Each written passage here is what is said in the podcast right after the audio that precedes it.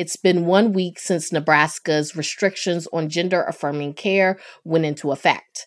No one under the age of 19 is permitted to undergo related surgery, and medications are subject to a variety of restrictions. Lawmakers say they're concerned young people are making these decisions too early. Nebraska is one of 22 states that have approved such laws. Nola Rhea, a trans teenager in Lincoln, Nebraska, has been speaking out against the bill since it was announced, along with her mother, Heather. Nola and Heather Rhea join us now to give us their reactions to the new law. Thank you both so much for joining us. Yes, thank you for having us. Hi. So, Nola, I, I want to start with you. Like, what has it been like for you growing up as a trans person in Nebraska? Um, it's been good actually for the most part.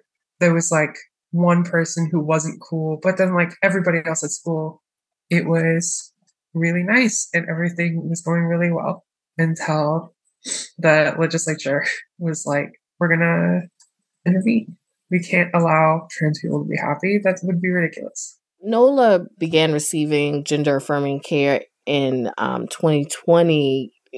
Talk to us about, you know, how the both of you came to that decision and, and, and what that process was was like. Yeah, so Nola struggled with mental health, um, confidence, depression, gender dysphoria previous to that. Um, and then when she came out to me that this is what that she was trans and this is what's causing these things. Um, we started to see a therapist and then after several months of therapy the therapist and her superior recommended that we see an endocrinologist. And then they recommended um, puberty blockers and cross-sex hormone therapy uh, but that really changed her competence and her ability to engage socially and academically and just in life. And she has been way stronger mentally since then. This law, it doesn't affect minors who are already receiving puberty blockers or hormone therapy, right? So so Nola, you've basically been grandfathered in so you can continue with your treatment. Yeah, and so, uh, like, I guess, how do you feel about that? Because you can continue on, but then obviously it's affecting other teens who are going through similar experiences that you've gone through.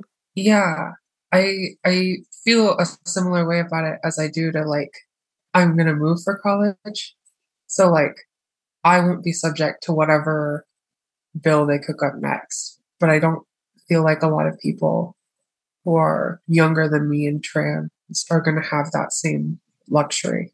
And it makes me sad. How does it feel, Nola, that basically you have to leave your home to feel safe to continue on just being yourself? Like, how does that feel? I mean, it doesn't feel good. um, I realized a few weeks ago that I was moving to flee government persecution. And that was a really weird realization when I put it that way. Um, I feel like everybody should be free to be who they are. You know, maybe that would be respected a bit more. Yeah, it's annoying. My mom cries a lot because it's like you have a whole mass of people in the government telling you you're mentally ill your mom's mentally ill, your mom's an abuser, for supporting you and doing things that have unambiguously made your life much better. It's ridiculous. The state is is still working out details on how it's going to restrict non-surgery care. Um, the temporary rules call for a quote unquote clinically neutral talk therapy before receiving any medication. I, I mean, do you think that's reasonable or is it unrealistic to ask of people? It's not very clearly defined, is it? And so I don't know how you can provide a transgender person the care they need by being ambiguous and not validating what they're saying is happening to them. Not to mention the cost prohibitiveness of the same guideline. Mm. I mean, you know, there's the outright ban that Nebraska now has on gender affirming surgery until someone's 19. Um, the argument that the lawmakers are making is that they want to make sure no one makes a decision they'll later regret. What do you say to that argument? Um, there are people who do transition, and that's okay.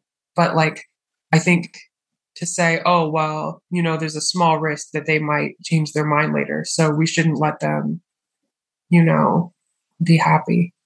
But like the pros and cons of that should be considered between a doctor and a patient, not between the state and everybody else.